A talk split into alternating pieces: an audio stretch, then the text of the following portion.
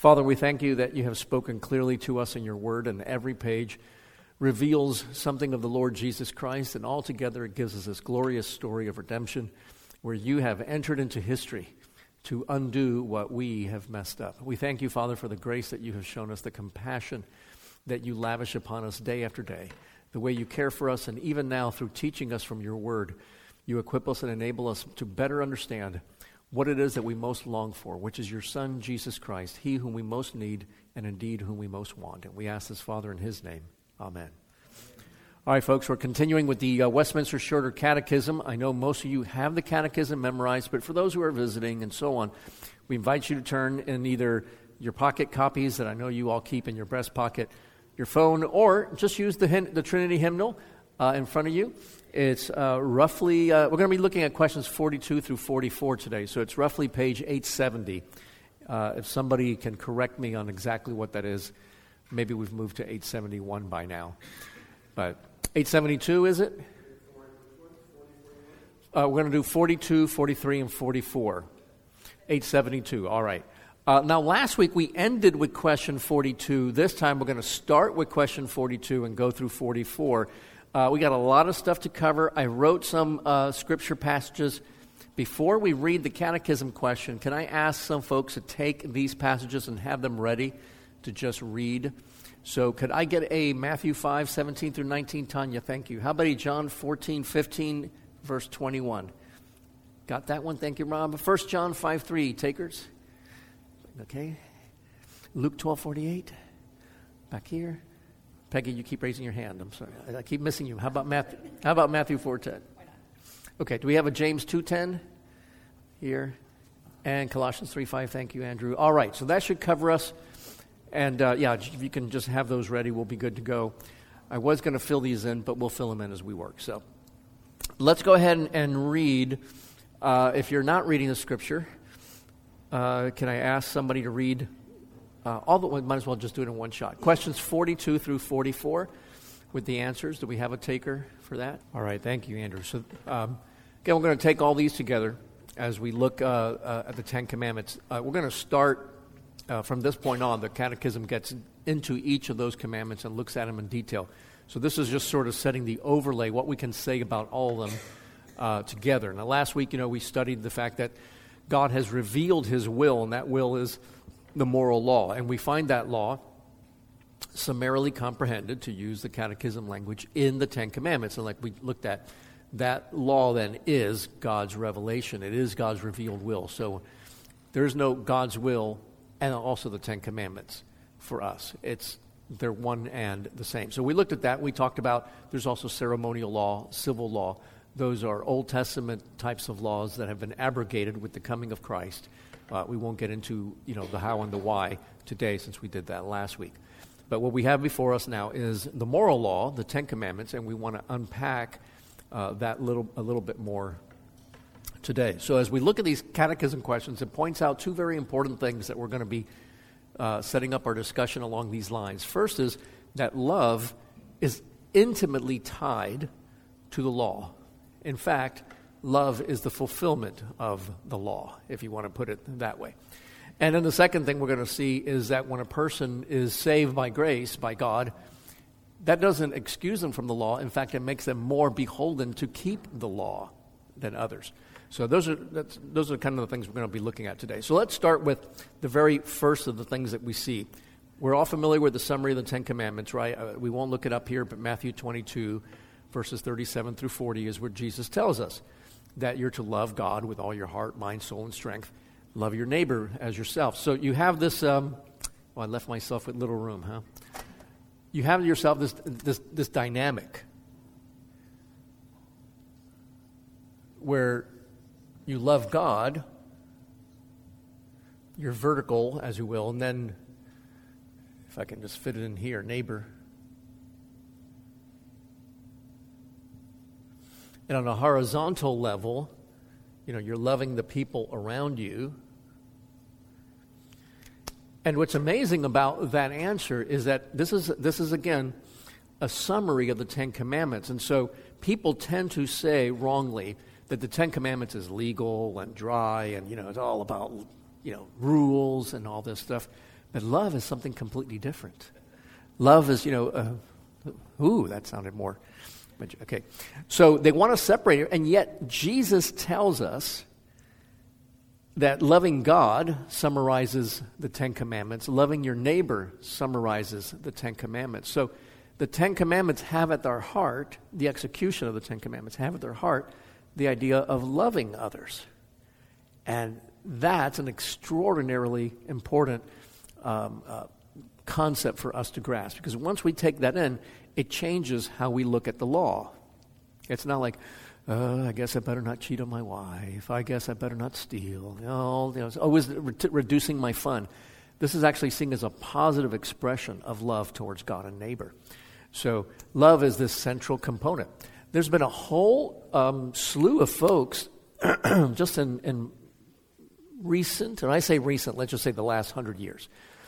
Uh, well, you know, because those things still affect us, and you know, not to say that Anselm's you know writing in the fourth century or uh, you know Boniface or whatever those guys did doesn't affect us theologically, but let's just say in the last hundred years, there's been a lot of folks who have been teaching that you have the requirements of the lo- of, of love over here, and you have the requirements of the, of the law over there, and that sometimes those two don't, don't meet. So you might, for example, uh, need to lie out of love. So I need to protect you, so I lie. Right? And in so doing, um, yeah, you know, I end up setting aside uh, the do not lie portion of the Ten Commandments, but it was necessary because of love. Uh, or I'm so hungry that I have to steal. I have to feed my family, so I will steal. And at first blush, that sounds like, well, yeah, you love your family, um, you know, so you therefore break the law. And this has been uh, put out. It got put out by, by who else? Liberal theologians. They weren't called liberals yet, but the modernist theologians at the beginning of the 20th century. and by the end of, um, uh, shortly after World War II, it starts infiltrating into the evangelical world. And so by the 70s, it's getting here. So this has been called, some of these terms you'll, you'll know, the new morality, which is not a term we hear much. I read more of that in technical theological writings. I don't hear people using it. The term that seems to have stuck pretty much from the 60s on is situational ethics. Ever heard that? Situational ethics. So the, and then there's other terms, but those are the two big ones the new morality, situational ethics. The idea is that you have to look at the situation and determine whether you follow God's law or whether you follow the law of love. And Jesus was all about the law of love. Now, by the way, you've noticed this pattern as we've gone through this catechism class that I often will talk about, you know, what's being taught in mainstream circles. And then I've pointed out, but it hasn't been so much the case in the last 25 to 30 years because somewhere in the mid 90s, they, they really just stopped trying to justify themselves from Scripture. They really did. Uh, you know, you take the, the topic of homosexuality, you see them bending themselves over, you know, backwards through the 70s and through the 80s. Uh, some of you will remember Bishop Shelby Spong and all that, writing all these things, trying to explain how the scripture, you know, it's patriarchal or it's this, or Paul didn't really mean that, or, and then somewhere in the 90s they just said, ah, the heck with it. We're just going to do whatever we want obviously, like everything else, I'm painting with a broad brushstroke. There still may be some folks sitting in mainline churches who do try to exegete and contort and all that. But many of them just said, yeah, it's, we're just going to ignore it because it's just wrong. I'm going to do what I'm going to do. So um, you may not even find some people today even caring about what we're talking about. But for a long time, there has been this desire to separate the two. Is that justified? Does that work? Can you, in fact, have following love as opposed to what the Bible, uh, to what um, the law says? Well, let's take a look at what Jesus, again, because they always bring out Jesus is all about love. And if you have to give up the law, you do it. So let's use Jesus' words. Who's got the Matthew 5 17 passage? All right. So there's Jesus' attitude about the law. And he's like, hey guys, if you had any idea that I'm coming here to remove the law, and just forget it. Because he says nothing of the law is going to pass away until it's all completely fulfilled.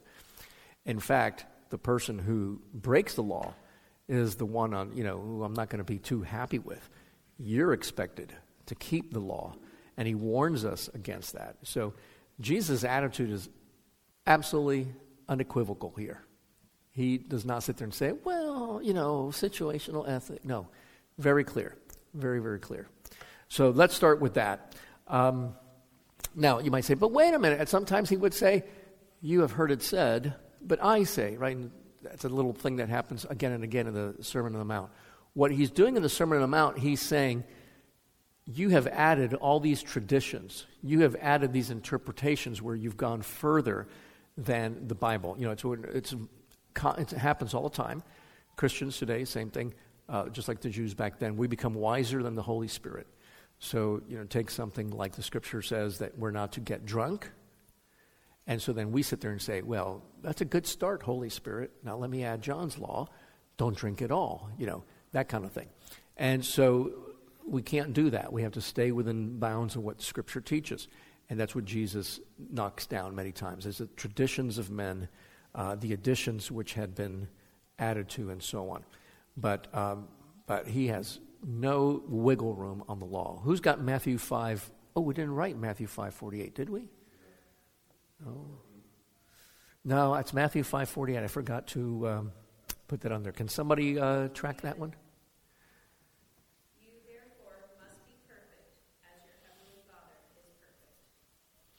Yeah. So again, Jesus' words. He's not sitting there and saying, "Yeah, you know, it's okay. You know, God's this, the Father's like this grandfather dude, and he's going to sit there and no." That's the standard. Okay. So there we are. Now let's go back to more words from Jesus. This time we're going to look at um, John 14. And before we read that, Jesus not only expects the law to be um, not messed around and tampered with and kept, but he actually ties love to the law uh, so, yes, if we can read 1 John 14, 15. I taught that to my kids when they were small. If you love me, we changed it a little bit. If you love me, you will obey me. If you love me, you will keep my commandments. This is how you express love. So now we begin to see the relationship of love to the commandments. If you love Christ, this is how you express it. That's a very important point. because there are so many people who want to love God however they choose to love God. And no, Jesus tells us how should we love him. It's very interesting. The second commandment also tells us how we are to worship him. And so many people sit there and say, yeah, that, that's nice, but I want to worship him this way. if you want to learn how to love Jesus, he tells you, keep my commandments. How about uh, verse 21? Whoever's got that. All right, thank you, Rob. Yep. So there you get a pretty good picture. Uh, Jesus is not playing around. If you want to show love to him, you keep his commandments. Doing anything else that you think will be um, loving, you may be very sincere, but you're going to be sincerely wrong. So lying and doing that, you know, for example, because you think you're protecting somebody out of love, isn't going to fulfill it. Now, let me ask you this. This is not a question on ethics, but I mean, I'm sorry, this is not a class on ethics, but we can maybe get into it. You've all heard the, the prototypical example of situational ethics. It's World War II, and um, you know you're you're in in uh, in Holland, and uh, you're hiding some Jewish folks in your cellar, right? And then you open up the door. There's the stormtroopers, their little gray uniforms. You know, um, well, I mean that's what they're called. They're stormtroopers, right? that's that's where what's his name George Lucas. He, you know, the uniforms for the Empire were all based on Nazi uniforms. So you know, there's a couple of stormtroopers out there with their um, uh, you know MP41s or whatever those were, and um, they're looking kind of bad. And they're asking, "Do you have any Jews hiding in your house?" What do you do? You would lie. So what would you define that? Define that lie. What would you say? so you would tell them no, and you believe that you have lied. So you, it's okay then to. I didn't say it's okay. Okay, so you're you're the school of I've done wrong, and I'll go I'll go. Um, I'll pay the price for that. I'll, I'll, I'll ask for forgiveness later. Rob, you want to? I'll, I'll clear it up right here. It's, it's really quite simple. So here's the, the issue. Clearly, Jesus would not put us in a situation where one thing pushes against the other, right? Where you have to surrender because, first of all, it means that you have to determine which is the greater evil. And we're never told that, ever. This commandment supersedes that commandment. It's just, you know, loving your neighbor, loving God, and so on. Um, in fact, you're taking two of the love your neighbor type commandments. We're going to see here in a moment that they come under here. You're taking the one about protecting life and the one about the sanctity of truth of speech, and you're determining which one is more important than the other. We're never told to do that. So it does present something of a problem. I didn't write it up there, but let's, uh, if somebody can find 1 Corinthians 10.13, I'm pretty sure my memory's not too shot with all this medication. So 1 Corinthians 10.13, and if somebody finds that and you're looking at it and nobody else is reading, that means you were predestined before the foundation of the world to read it. And just jump right in and read it. Okay, so there's three things in that little passage. The first thing is you never face anything that nobody else has faced. So, nobody else has ever had to deal with this. Jesus faced every temptation that you ever faced, at the very least. At the very least. And he passed, so it's possible to pass. That's the first thing. The second thing it tells us is that he never will push you beyond what you can bear. He knows our limits. Think about that. That means that every time that you've sinned and you come up with the idea of, I had to, I'm just so weak, I just. No, you're just a, you, cho- you chose to you could have resisted. But the third one is the one that's very important. He always provides you a way out. There is never a situation where, in order to satisfy the demands of love, you must sin. Ever. And you see that right there in the Word. So, this is not a class on ethics. I would normally take a whole class just to unfold what I'm about to say. Uh, so, we're going to just have to take it at face value. I know you all trust anything I say and you frame it and, and, and study it. But no, realistically, um, in wartime, if you're a Christian general, right, and you're going to go take that hill, you tell five of you know five of your men, hey, you go this way, and you set off some charges or you do something. You it's called the feint, not as in you know feint feint, but F E I N T. You go that way. You make it look like our troops are going on this side of the hill. And while you're doing that, and the enemy starts turning over there, we'll come along this side, right? So, are you required as a Christian, unless you're Lyndon B. Johnson, to tell the enemy what you're about to do? No. That's not lying. The German Nazis knocking on your door, that's a wartime situation. So when you rightly tell them, no, I don't have any Jews here. You're not lying to them. Lying, and this is where it takes a little while to unpack this, but we'll see it because the shorter catechism, and even better, the larger catechism. Larger catechism, by the way, is the best commentary on the Ten Commandments you're going to find anywhere. Uh, the shorter catechism is just the short version of it, but you're going to see as we unpack it, lying or the idea of sanctity of speech is that you tell the truth in those circumstances in which you're expected to tell the truth. And guess what? Wartime is not a circumstance in which you're expected to tell the truth. Um, so, you did not lie. But it actually shows the 1 Corinthians 10 13 is, thing is true. You're never put in a situation uh, where you have to do something that contradicts love. And now let's get back to all this. This is what we're seeing all throughout this is that Jesus is telling you, you need to be perfect, you need to obey. The law is, you know, um, inviolable. It's not going away. You have to fulfill it. Anybody who doesn't fulfill it, and you know, so on and so on. And then he comes and he tells us in these passages out of 1 John uh, 14 that if you love me, you will keep me. Uh, who's, I'm sorry, you know what we did not read? 1 John 5 3. Who's got that one?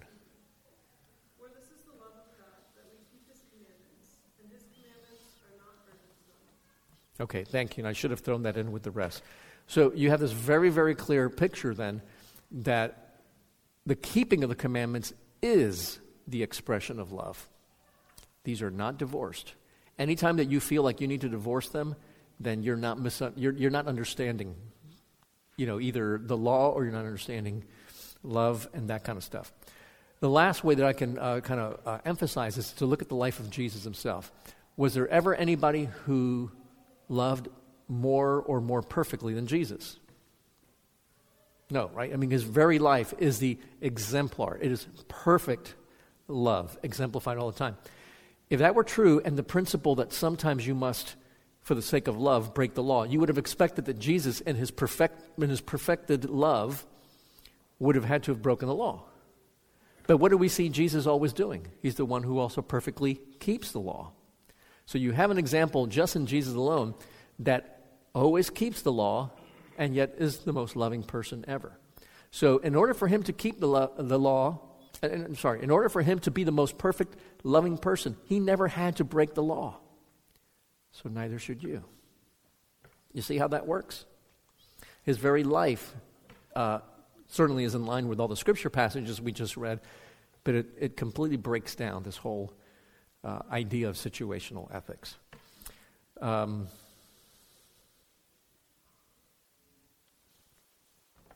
I did not write that up there, but remember that Jesus, uh, Hebrew 4:15, uh, says that he was like us in every way, yet without sin. Um, and I point that out just to sit there and say that we don't see him breaking the commandments. Now, somebody might sit there and say, "Yeah, yeah, he was without sin," but sometimes when you break the commandment under these circumstances, now Mike didn't say that, but there have been people who've argued that um, that if I lie under certain circumstances for the sake of love, then it's not sin. And you got to deal with something like 1 John 3 4, where it says sin is the transgression of the law. So John is very clear. Uh, transgressing the law, not doing what the law says, is sin. Again, unequivocal statements, not, you know, under certain circumstances and so on. So Jesus' very life leaves us with a very clear example of perfect love, and that perfect love was expressed through perfect keeping of the commandments. So, before I move on, questions, comments, heartache, anything? And we're going to get at that in just a moment in the second half of this. We're going to actually touch upon how those two feed off of one another or maybe beat off, build off of one another. Yeah, absolutely. Uh, I think if you find anybody, uh, let's put it this way if you love yourself with all your heart, mind, soul, and strength, you might l- lead yourself to sit there and say, Yeah, I may have to disobey the law in order to be loving. But if you truly do love God with all your soul, mind, and strength, uh, you will not break the law. Uh, I think that's very clear in the stuff that we've said. Anything else? It, uh, just a little louder, Jack. I'm sorry. I'm just having trouble hearing. So they're they're Jewish. That's their ethnicity, race, whatever, um, which shouldn't be ignored. But the Nazis, they're considering them Jewish for, for based on sinful intent and viewpoint. So it's their racism. So would that, in and of itself, mean that you're saying I don't have Jews here because we're all created in the image of God? But yeah, I, I think that's just a, an attempt to justify. I see where you're going with that, but that's that's a whole lot more nuanced that I think you have to be. That's a way of saying, well, here's how I can tell them that and not lie. I'm just saying you don't even have to think that. You just say, no, got no Jews because it's a wartime situation and you haven't lied. Um, I don't think you have to think about whether, because they, they see Jews as subhuman and therefore, I mean, they're asking you if the subhuman pigs are in your, you know, the, you know what they're referring to, even if you don't agree with. So it would still be a lie under those rules. But the good thing is, and maybe we'll do a class on ethics here. Um, I've done that huh, probably 10 years ago. And we do talk about situational ethics, and we do unpack that. I would say it's a feint. Most of the Dutch nuns just didn't have a whole lot of guns. Uh, that's part of the problem. I saw a hand, uh, Rob. That, that is part of the problem with situational ethics is you become God. Um, well, even, even if they're not thinking that, let's say that, that it's not um, a racist thing. Yeah, let, us say it's not racist things. Um, then, it, then it won't matter. You, you, don't aid and abet somebody in committing, um, you know, and themselves doing criminal behavior uh, or wicked, evil behavior.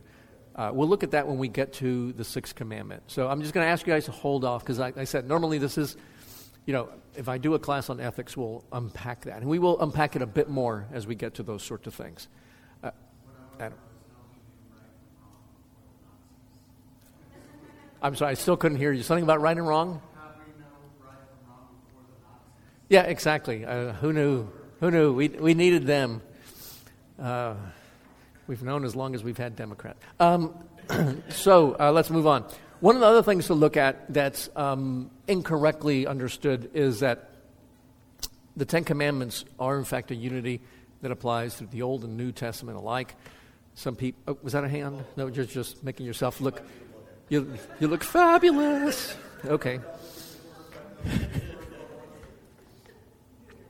but yeah, one of the wrong things that you see again and again is this idea that the uh, Ten Commandments were just for the people of Israel, and it was the requirement for them to become God's people. So they were required to obey, and that's how they were saved. And our dispensational brothers teach that, and Scott touched upon that a few weeks ago when he was going through his dispensational class. So, under, especially if you can read Scofield and Ryrie, some of the newer dispensationalists out of DTS are softer on that. But classic dispensationalism that's still in all those study Bibles will teach that Jews were saved by the keeping of the law. But the Ten Commandments has that preface that we just read, right? And that preface is so absolutely powerful. I am the Lord your God, who has brought you out of the land of Egypt, out of the house of bondage. So, what it's telling us right there at the very beginning is the law is given to them when? Before or after they are redeemed? After. It's exceedingly important. It's, um, uh, it changes the whole perspective on, on the place of the law.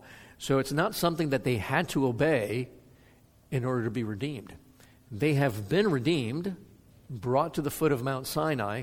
God meets with them and says, Now that you are my people, a redeemed people, let me tell you how redeemed people behave. And remember, we talked last week about the moral law having this normative use. Uh, somebody, I think it may have been Timothy, who's probably back in there doing some Timothy things, mentioned um, that there's another name for that. I called it the normative use of the law. He, I think, was the one who said pedagogical, right? Is that you guys are taking the exam today? Pedagogical use, right? Uh, the teaching use. The, um, I like the idea of normative because it's not just that it's teaching, but it's setting the norm for how we're to behave. Because you see, we're not, we're not saved by the law, but we are saved to the law. The law becomes that which tells us. I mean, if I ask you, do you all know perfectly how to, how to show love to God? We would have to say, no, we don't. So God sits there and says, well, here, here's how you obey me. Here's my Ten Commandments. And if you do this, if you want to show love to me, this is how you do it. And so the Ten Commandments then serves as a guide rather than being like an axe, an executioner ready to chop your head off because I didn't keep the law perfectly and all that. You've already been redeemed. We already know that you're a sinner. We already know you don't deserve anything. But Jesus covered that.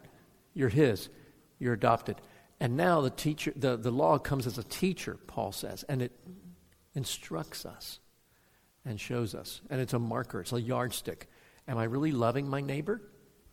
Oh, I've been stealing from him, you know plugged into his cable. Nobody does anymore. But uh, to his Wi-Fi, I've been stealing his, you know, Max or Paramount Plus or whatever, whatever the latest version is of that. Uh, ooh, let me let me measure. Ooh, wait a minute.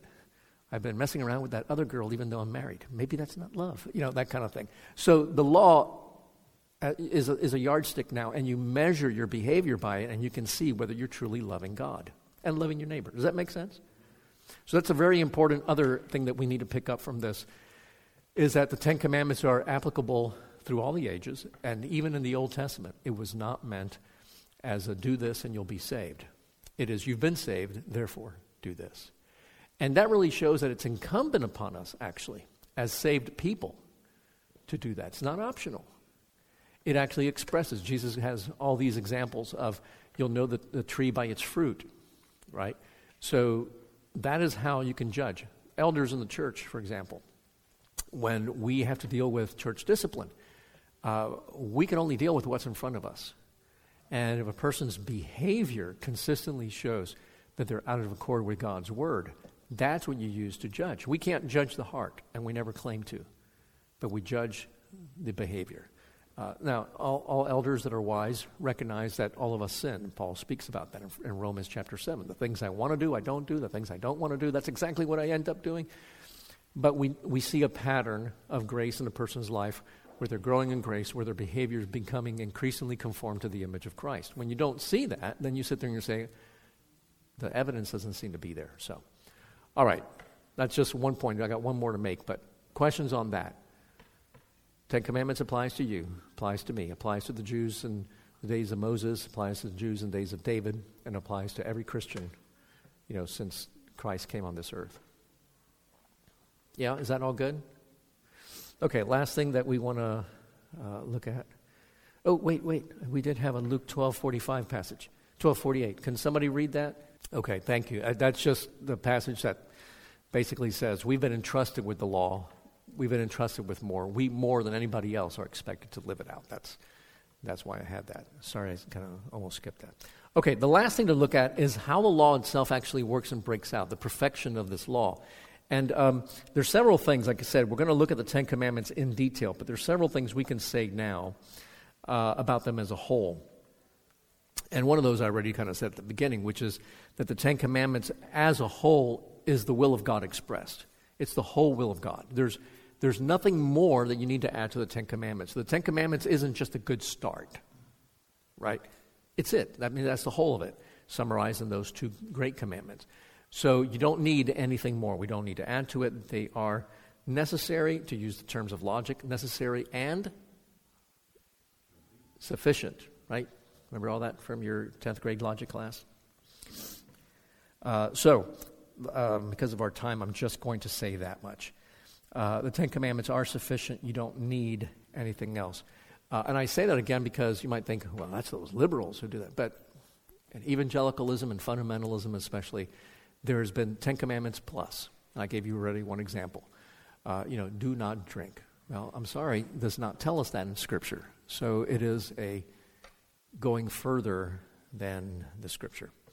Okay, the other thing then to note, getting into this, is that the order of the Ten Commandments is not optional. It's a divinely inspired order. The other day we were in Buc-ee's. We took uh, Mary Jo's brother Fabio. He was utterly, he had never seen 100 gas pumps, you know. 100 gas pumps. And wait till you go inside. And we go inside, and you know, they, they sell all those little homey craft country things, whatever. And they had something like the Cowboys' Ten Commandments. And it was roughly the Ten Commandments, roughly, except, you know, the one that always gets short shrift is, you all know. Fourth commandment, show up at church. Check that box, show up at church. And the rest of the day, football and whoever, whatever. Okay. But he had them all, whoever did it, it was all out of order. Well, I'm sorry, that's like messing with God's revealed will. That order is very, very specific. Key passage.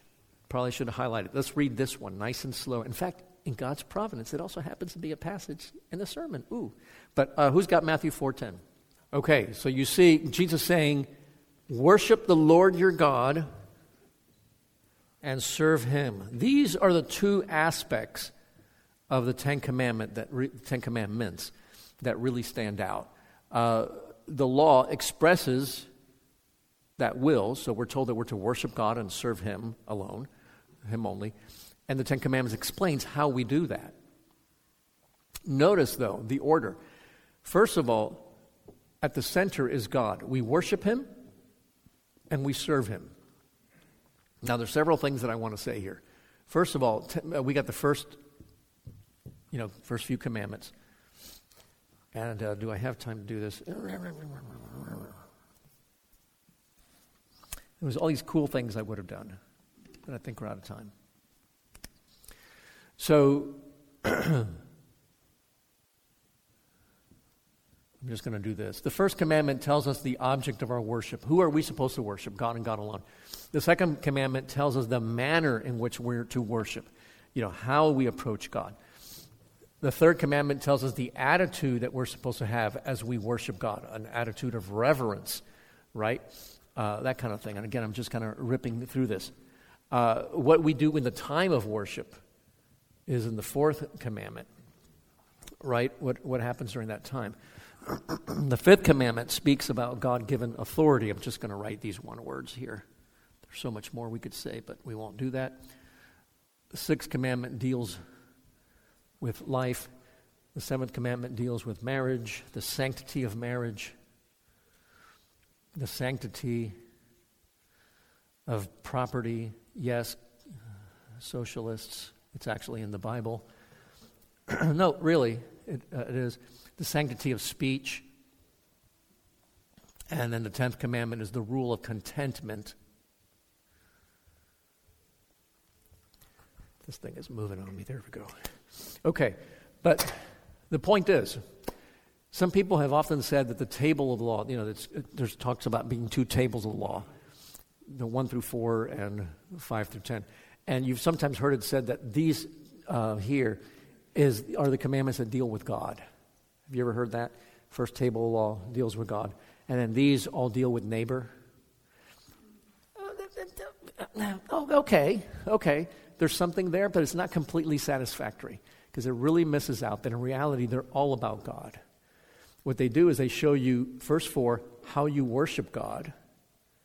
And then, actually, number four is both worship and serve. So 4 through 10 shows you how you serve Him. You say, wait a minute, it's talking about how I deal with people. Again and again, if you've been in this church long enough, you know you've heard me say the way we worship God, I'm sorry, the way we serve God is how we treat other people. God doesn't need us to serve him. We don't have to go fetch his slippers and bring him the paper in the morning and, you know, bring him his coffee. He doesn't need anything. The way we serve God is by loving others. So that's a very important point when Jesus tells us in Matthew 4:10, worship and serve. All these commandments are primarily about our worship. The fourth, to some extent, and 5 through 10 are all about how we serve him. Is that all good? The key thing to pick up on this is that God is at the very center.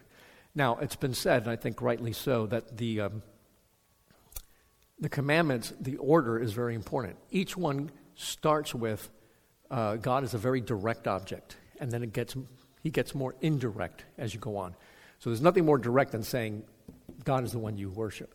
Well, how do you worship? Still has to do with God, but it's not as direct as yet. So you, you keep going each, each stage, you're getting a little further away from God directly being addressed.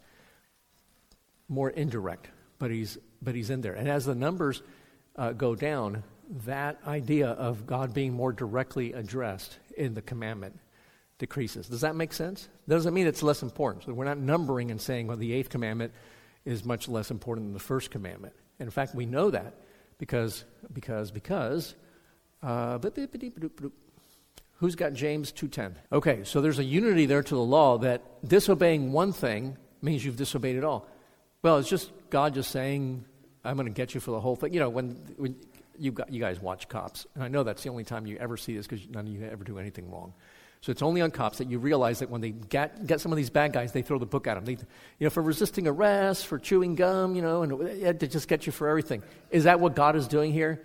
Yeah, you lied, but I'm going to go ahead and throw the book at you for everything else. No, it actually is all tied in, and we can see that. Who's got Colossians 3 5? All right, so Paul matches covetousness, number 10, the very last one, with idolatry, number one. And he tells us that when you fail to do that, you're failing to do this. And in one sense, it's been said that this is primary. That's why I'm saying there's an actual divine order to this. And again, we could probably take a lot longer to establish this, but we'll see it as we unpack them in the weeks to come. So, every, every one of the commandments that you fail ultimately means that you've committed idolatry. Because in the end, that's, you know, so if you sit there and you say, uh, Lord, I'm going to cheat on my wife, because here's what you're really saying when you do something like that. Because I'm not satisfied with what you've given me, it's not enough. Uh, therefore, thank you for your advice about just having one mate. I, I choose what I think is best. Anytime you do that, you've displaced God from the throne in your heart and you've placed something else yourself, your lust, your desire, whatever. And now that's on the throne. So you've committed idolatry. Every time you lie, you're basically saying, Lord, I don't really trust that telling the truth is going to be good for me. Uh, I think I need to go, you know. So every single time you're asking Jesus to just step aside for just a moment as you take center stage. That's what every sin is ultimately about. So in every sin, you commit idolatry. So anyway, uh, it's 10.05. We're past our time. Uh, I hope that I've established the fact that it's really a unity, but there is a divine order to the commandments. Ultimately, God is at the center. And I don't think it's wrong to necessarily say the first table is 1 through 4, because uh, people think the table meant, you know, like the, the, the two tablets that, Jesus, that Moses gets in Ten Commandments at, at, at, Sinai. No. The two, the, whenever you hear people talk about the two tables of the law, they mean 1 through 4, 5 through 10. And I, I, can see, okay, these are the ones dealing with God, these are the ones dealing with uh, neighbor there's something to be said with that. But I think I'm going to use Jesus' words to much more structure worship and serve. And in both cases, God then becomes the center. And a violation of any of them really is a violation against God Himself. That's who you do violence against. They start with the most direct dimension of God, and He becomes more indirect as you go along. But it still has to do with this. Okay, so let's stop there. Questions, comments, anything you want to uh, chime in on? Yes, Anne. What about um, changing the words a little bit? Oh, you know, one of the things we're going to see as we go through the, the, the yeah, as we go through the catechism, you're going to see that the Ten Commandments is a summary of the moral law.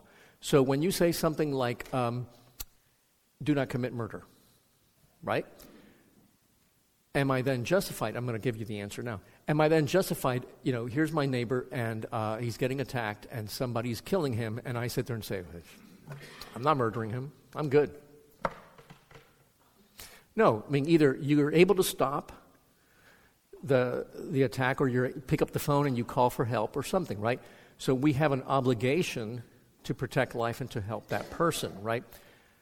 In other words, the language, do not murder, is not everything. It's a summary of that commandment. So we can, if, if it makes sense to change that for a child, for example, or for us, and to say the commandment means protect life and guard it under all circumstances, then you've th- that's fine because th- those words do not murder. And I'm not trying to belittle them. I mean, they're God's inspired words, but they are a summary of that commandment, if that makes sense. So yes, I think it's appropriate to use the language that makes sense. You don't go to kids who are you know five and tell them do not commit adultery, and then they begin, well, it's adultery. Well, it has to do with sex. Ah, of course, public schools doesn't matter. They probably know more, and they'll teach you. But um, for those of us who still are reverent, yeah, you want to you want to say be married to only one person and love that person forever. You know, and you start so, but but you're not lying. Uh, lying, yeah, see, you're not really messing with the whole thing. You're actually summar. You're just you're giving another aspect of what that summary is. Do not commit adultery. So I think that's fine. Other anything else that we need to? Yes, Sydney. Well, it comes from Jesus, um, and our Roman Catholic friends, I think, really do mess up. They do combine these two and then they split the tenth into two different commandments. So they got two commandments dealing with contentment. And then they mess up object and manner. But they have to do that because you've got to remember, uh, they do idol, they do, the, the, manner doesn't really matter to them. They um, have statues and popes and all these other things. When you have them as two separate ones, we can tell them, hey guys, you've got it right. God is the one that you're worried. Well, no, because then they do Mary. So but even, even when they're just doing God and then say, yeah, but the manner, and the manner is very clearly spelled out, and you're not doing that. So for them, it makes it much easier to squish it together and to uh, kind of erase the distinctives of this. Who you worship, how you worship, the attitude, a reverent attitude, what you do during that time of worship. So, anyway, I don't know if that helps to explain it. But oh, like when did it actually happen? That's a good question. I'm not, I'm not 100% sure. Does somebody know? Scott, do you happen to know that? Uh, I'm not sure. Uh, yeah, maybe, maybe it's Trent. I, will have to take a look if it happened during uh, the Council of Trent, maybe. But I'm not 100% sure on that.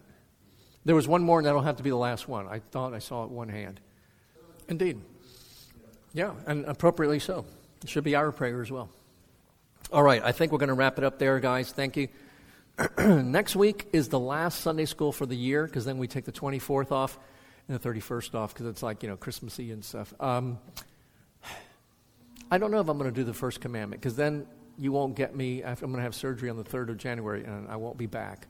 So I don't think we're going to be doing this. Now, any one of our elders can teach this, and we haven't really talked about what we're going to do. We're going to talk about it this week.